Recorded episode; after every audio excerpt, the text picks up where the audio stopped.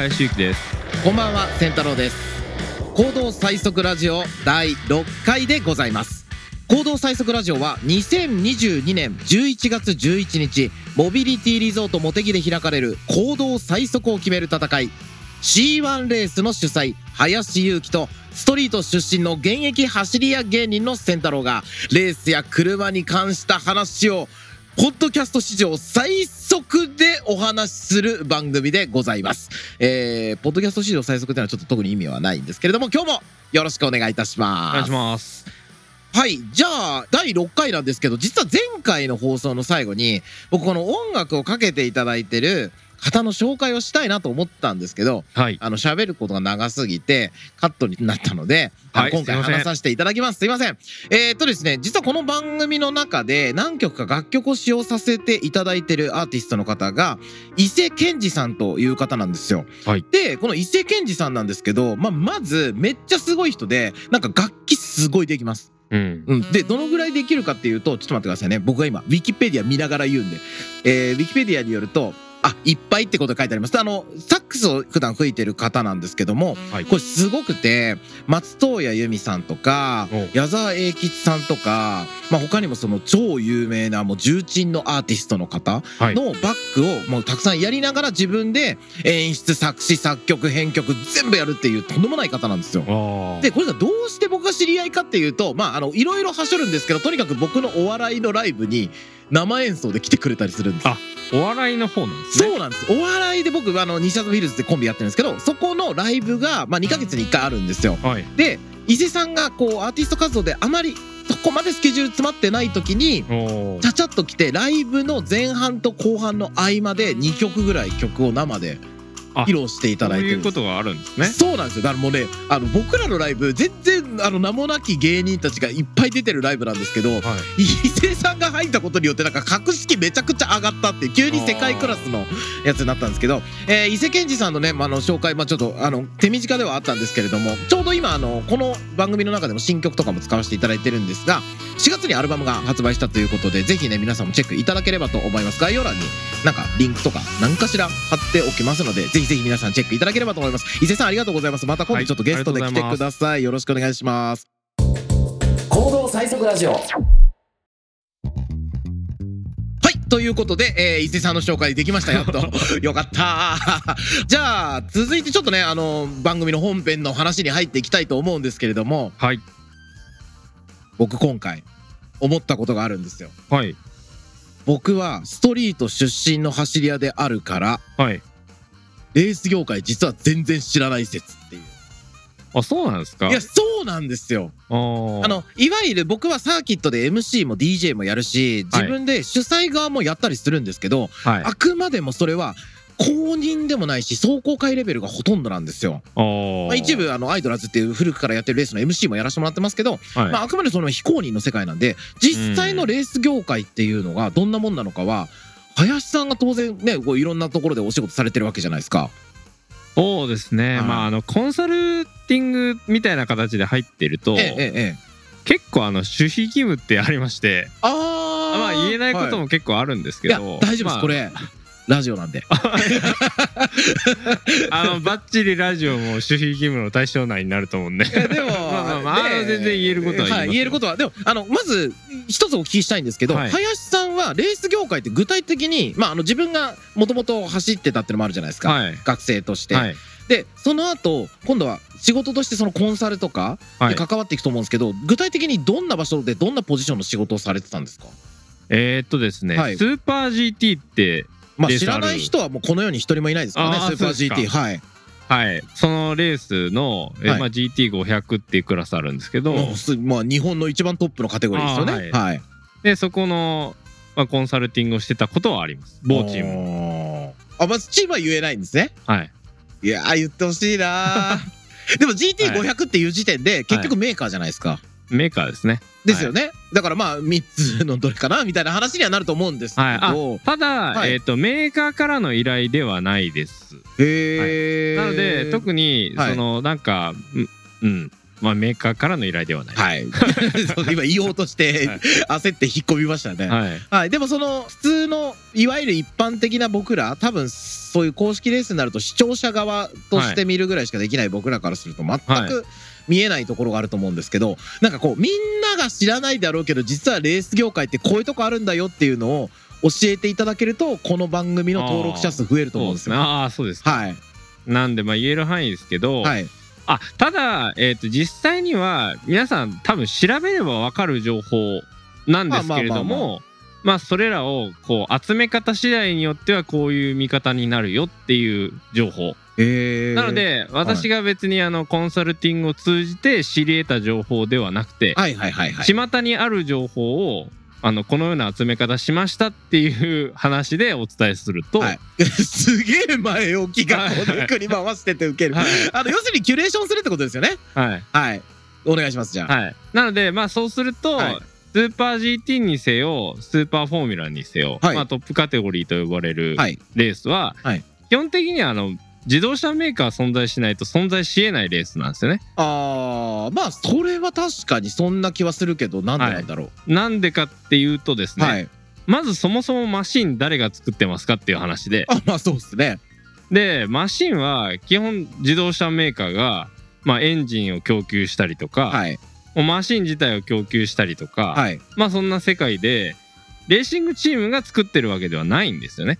まあそうですよね。GT500 とかスーパーフォーミュラはそうなんですね。はい。まあ、300についてはまあ一部そのカスタマイズしたりとうんかうんできるところもありますけれども、まあ、トップに関しては違うとはいいうところと、まあ、あとはあのドライバーに関しても多分メーカーからサラリーが出てますよね。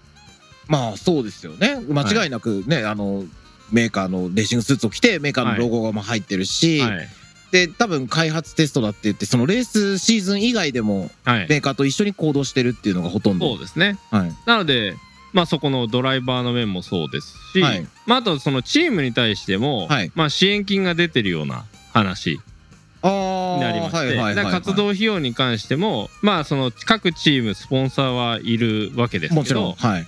あのメーカーからの、まあ、支援金っていうのがメインでこう回ってるようなところになってくるわけですね。なんで、まあ、人物金はいで挙げた要素が、はいまあ、全てメーカーからのはい。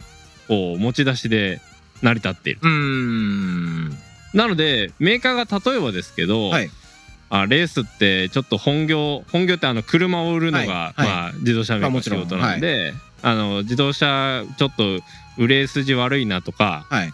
あのスポーツカーってなかなか最近もう売れないじゃないかっていう風になってきてうん。じゃあちょっと不採算事業だし手引くかってなったらトップカテゴリー2つは消滅しますね。あーこれ素人的に質問するあちなみに先言いますこの番組今日めっちゃ押しますはいえっ、と はいえっ、と素人的な質問なんですけどはい500ではい、ワンチーム年間の予算どのぐらいかかるんですか？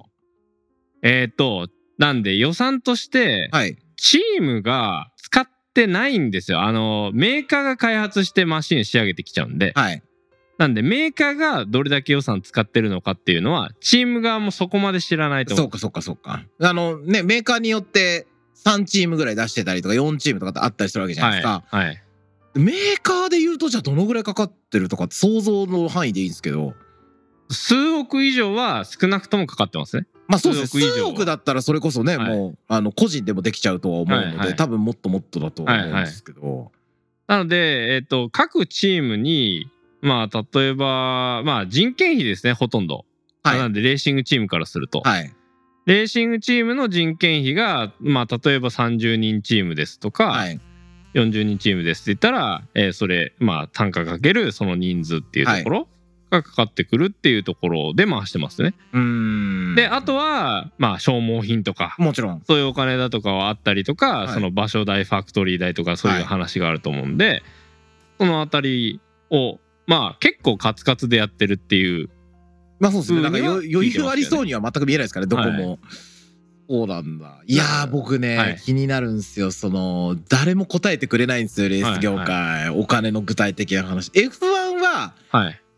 なんか開示しなきゃいけないなんかがあるっぽくて。あそうです。最近あのコストキャップの話も入ってるんでそうですよね。だから開発費を含めて年間でじゃあ100億にしましょうみたいな話じゃないですか、はいはい。でも GT とかまあすまあ S 体はちょっと分かんないけど、まあ、スーパーフォーミュラーとかはい。いや見えないんですよね。メーカーのその金銭的な流れが。そうですね。う。んなんでまあそうですね。メーカーがいくら出してるとかもまあ聞いてはいますけどはいはいそこはちょっと伏せさせていただいてまあですよね。はい。まああのーこれうん聞いてるリスナーの皆さんもねいつか僕がねこの情報引き出して個人的に公開するんで皆さんん待っててください。はいまあ なんでちょっとその自動車メーカーがはい基本あの自動車そのまあ資金を出してる自動車、まあ、大手3社とかありますけど、はい。そこの売りたい車はい。が売れるようにするっていうところが結構メインになってくるんで、うん。まあそういう意味では GT はその役割を一旦担えてるところではありますけそうですね。あど、のー走ってる車が売ってる車と今マッチしたじゃないですか。はい、あの一時期ね売ってない車が GT500 走ってるっていう時代もあったと思うんですよ。はいはい。一部の車とかは、ね。プロトタイプの状態でずっと走ってたと、はいはい。今はもう全メーカーが販売中の車を、はいはい。まあ、販売終わっちゃってるかもう。なんですけどまあ、はい。一応買えそうな車を走らせてるっていうのは、まあ、すごいあのいいことだなっていうのははい。やっぱ思うところですね。僕もはいツーリングカー大好きなので、はい、まあただ、あれって、はい。その外見が一緒なだけじゃだそうなんですけどね 本当に、はい。あのオートサロンとか行かれた、ね、方とかあの、はい。車両見ると分かるんですけどほぼ原型ないですもんね。そうです。なのであの3メーカーありますけど、はい。基本的には共通モノコックじゃないですかあそうなんですよモノコックも共通なんですね。なんかエアロ一緒だなとは思ってたんですけど後ろの。はい。あもうモノコックも一緒なんですね。はい。なので基本的には、えっと中身ははい。あのエンジン以外は、はい。基本もう一緒だと思ってもらってよあくてーそうな GT500 んですに関しては。ね。なんで NSX が FR ってまあいやそうそうそうそう。おかしいじゃないですか。そうそうなんですよ、はい。なのでまあはい。基本はそうですし、まあその側はい。かぶってるのも結局その市販車の形状に似せてくださいねっていうことでかぶってますけどまあ材質も違いますしね、はい、あんなこうパカって外れるように、はい。できあの市販車できてないんで、はい。やだからそういう意味では、はい。あの C1 レースとかが、まあ、こう大きくなっていった先でははい。メーカーが本当に売ってるものでナンバーついてるものをもうカリッカリにして出てくるとかあったら面白いですよね。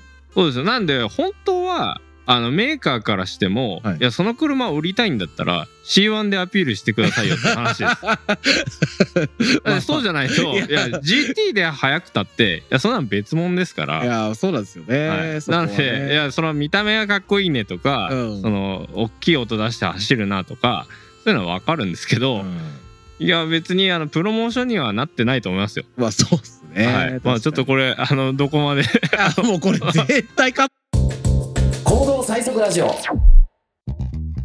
あ、ちょっとお話もあれです。メーカーのお話もしたんですけどあとはい次、えっ、とこれあのヤフーの方でもはい。ちょっとご質問があったことなんですけど、ヤフーコメントで周回数増やすとバッテリー EV が熱対策で不利になるから配慮ってことだろうけどそうするとレースの規模としては C1 から C3 まででってあるんですけど、あ のすごいちゃんとした、あのー実は質問をいただいているのがあるので、このバッテリー EV について僕はあんま詳しくないんですけどあでもまあこのコメントされた方はあの詳しい方なんだなと思いますけど、まあ今あのジェブラとか、EV レースもはい。ありまして、はいでその中で確かに熱対策で、はい。大体あの走行の合間にはみんなボンネット開けてるんですよね。ああはい。放熱させたいから。はい。っていうのはまあ見てるんで、まあ、はい確かに熱対策大変だろうなとは思うんですけど、はい。えーと C1 の立場としてははい。あの特定の技術要素を優遇したり、はい。まあ、そういうことはしないっていうポリシーでやってますんで、なのでその時々その時代時代で有利不利っていうのが移り変わるのが、まあ、はい。それが、まあ、ある種その時しか見られない戦いが見られるという意味で、うん。そこにわざわざまあその運営側が介入することをしないっていうはい。まあしたくないっていうふうに思ってます。なので、この、まあ、周回数としてはどちらかというとタイムテーブル上の問題で、はい。あんま周回数増やすと、まあ、全部その C1C2C3 があの混走できればはい。まあそのスーパー耐久だとか含めて、はい。もういくらでも長くできちゃうっていうようなところええ。もありますけど、そうじゃなくてそのクラス分けして走るっていう、まあ、関係上ですね。あんまり周回数も増やせられないっていうのとまああとはまあ下のクラスとか考えた時に、まあ、あまりたくさんの周回数をまあ義務付けのようになってしまいますんで、はい。まあ、そこもまあある程度コンパクトに収めたい。であとはあのピットストップが入ると、まあ、そこはあのまあコンパクトなチーム運営っていうところを鑑みてもですねはい。あのチーム体制として、まあ、ピット要員作らないといけない、はい。でそこの練習も発生すると。はい。で、まあ、正直あのピットストップの競争なんかはあんまりこう本筋じゃないと思ってまして。というのはあのタイヤ交換が早くできる技術を磨くっていうことはでまあレースの花みたいに言われてたりもしますけど、はい。まあレースのその車そのメカっていうところをはい。考えた時に、そこはまあ勝負の、まあ、メインになったりさせたいと私は思ってない。まあ気持ちはわかります。はい。要素としてははい。タイヤ交換のスピードって特はい。に素人になればなるほどチームごとに差が開くんではい。下手すると、まあ、僕知り合いとかが恵比寿の耐久レースとかよく出てるんで、はいはいそうすると素人の本当に集まりって感じなので、はいみんなあのジャッキをねキュッキュッキュッ上げてはいダイヤ変えてってやるんでチームによって1分差出るんですよね下手すると、はいはいはい同じクラスで走っててもはいだからそこめっちゃ練習すると実際勝てるんですよはい後輩がやっぱそれで優勝取ったりしてるんで、はいそういうところを手際よくやるっていうので。ら僕はそこに一決で出ればいいじゃんとか言ってたんですけど、はい。そしたら早いよとかって言ってたんですけど、まあ、そこも一つの要素。ただじゃあタイヤ交換ってかっこいいのかっていうとはい。メカニック的かっこよさあるんですけど車自体とはまた違う話ですもんね。そうです。あのこの C1 の先にあるこう大枠の目指すところとしてははい、自動車の技術進歩を促進させたいっていう、うん。まあ、構想ではあるんですね。はい。でそうした時にそのタイヤ交換のスピードをアップさせる技術はい。だとかをまあその極めたいとか育てたいかっていうとそうではないうん。かなと。あの一般の普通に暮らしててもタイヤ交換屋さんがまあ確かにあの短時間でサービスを終えられるっていうところは、まあ、メリットではあるんですけど、うん。そこをなんか1分1秒争いましょうっていう世界にまあしてもあんまり意味がないかなっていうのが正直なところですね。うん。いいですね。今のやつは多分ハレーションが絶対起きるんで、あそうですね。これぜひ皆さんでこれに関してはご意見はいはいご感想はいただければと思います。はい、はい、まああのいろんな側面からの考え方の一つだと思うのでその未来目指す、えーまあ、ビジョンのところにはい。あるものにまたそのタイヤ交換とはまた違う何かを要素を求めているっていうそうですね。感じですよね。はい、はいさあ最近分かりました。この番組時間が足りません。本当に。そうですちょね。っとなんとかしてこれね。あのできれば時間を倍にしていただけるようにちょっと交渉いただければと思いますけれども。とりあえず今回ははい、ここまでということで。あ、あのハレーションを見そうなところは結構あの切り代はたくさんあると思うんで、い。いや僕はいつか起こさせますからねハレーションをね。はい、いやまあ、はい。実際にはもうすでに結構、業界内はハレーションがありましてですね。はいあのーハレーションが起こるっていうことは間違いなく今進化と変化をしようとしてる瞬間なはずなのでそうですね。はい僕はそれをポジティブにとっておりますはい、はい。はい、ということで、えー今回第6回ですけれども、えーかなり内容がディープになってまいりました。次回7回もぜひお楽しみに。はい。それでは今回もお聞きいただきましてありがとうございましたあ。りがとうございました。お相手は林ゆきと、天太郎でした。最速ラジオを最後までお聞きいただきありがとうございました。行動最速を決める自動車レース C12022 モテギ12月11日栃木県のモビリティリゾートモテギで開催されます。10分の1サイズのラジコンカーとドローンのレースも同日開催予定です。現在、出場チームやドライバー、スポンサーを募集しております。詳しくは C1 レースで検索してください。また番組ではカーレースに関わる質問を募集しております。エピソード概要欄にある C1 オフィシャルツイッターからお気軽にご連絡ください。ご質問をお待ちしております。行動最速ラジオ次回もお楽しみに。